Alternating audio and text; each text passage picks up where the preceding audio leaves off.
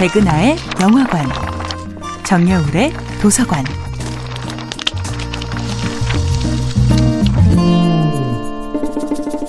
안녕하세요. 여러분과 아름답고 풍요로운 책 이야기를 나누고 있는 작가 정여울입니다.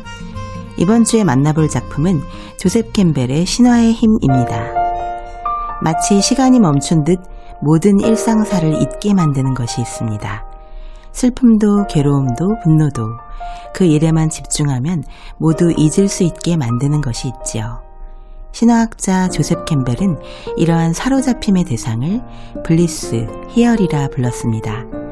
블리스는 황홀경에 가까운 기쁨, 여기가 바로 천국이 아닐까 하는 행복한 상상에 빠지게 만드는 기쁨입니다. 사람들은 우리 인간이 궁극적으로 찾고자 하는 것이 삶의 의미라고 말하죠.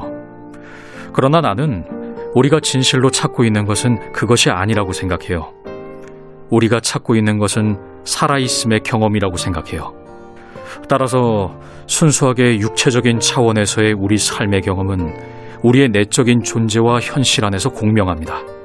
이럴 때 우리는 실제로 살아있음의 황홀경을 느끼게 되는 것이죠. 자기 안의 블리스가 폭발하는 순간 어떤 사람들은 인생 전체를 바꾸기도 합니다. 화가 고갱이 대표적인 사례지요.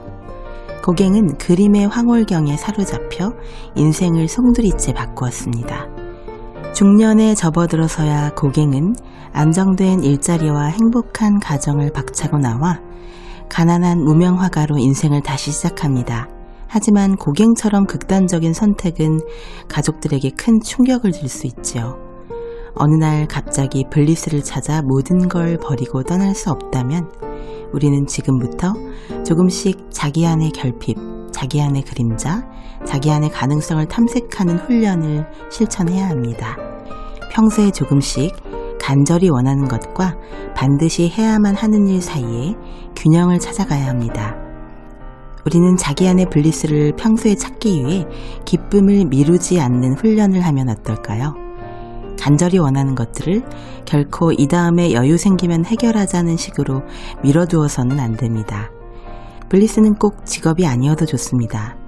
내 마음을 기쁨으로 가득 채울 수 있는 모든 활동, 꽃을 가꾸는 일, 악기 연주, 반려견과 우정 쌓기, 차를 마시며 담소를 나누는 일 등 아주 작은 일상의 기쁨이야말로 우리의 삶을 궁극적으로 평화와 안식으로 이끌어주는 블리스입니다. 정야울의 도서관이었습니다.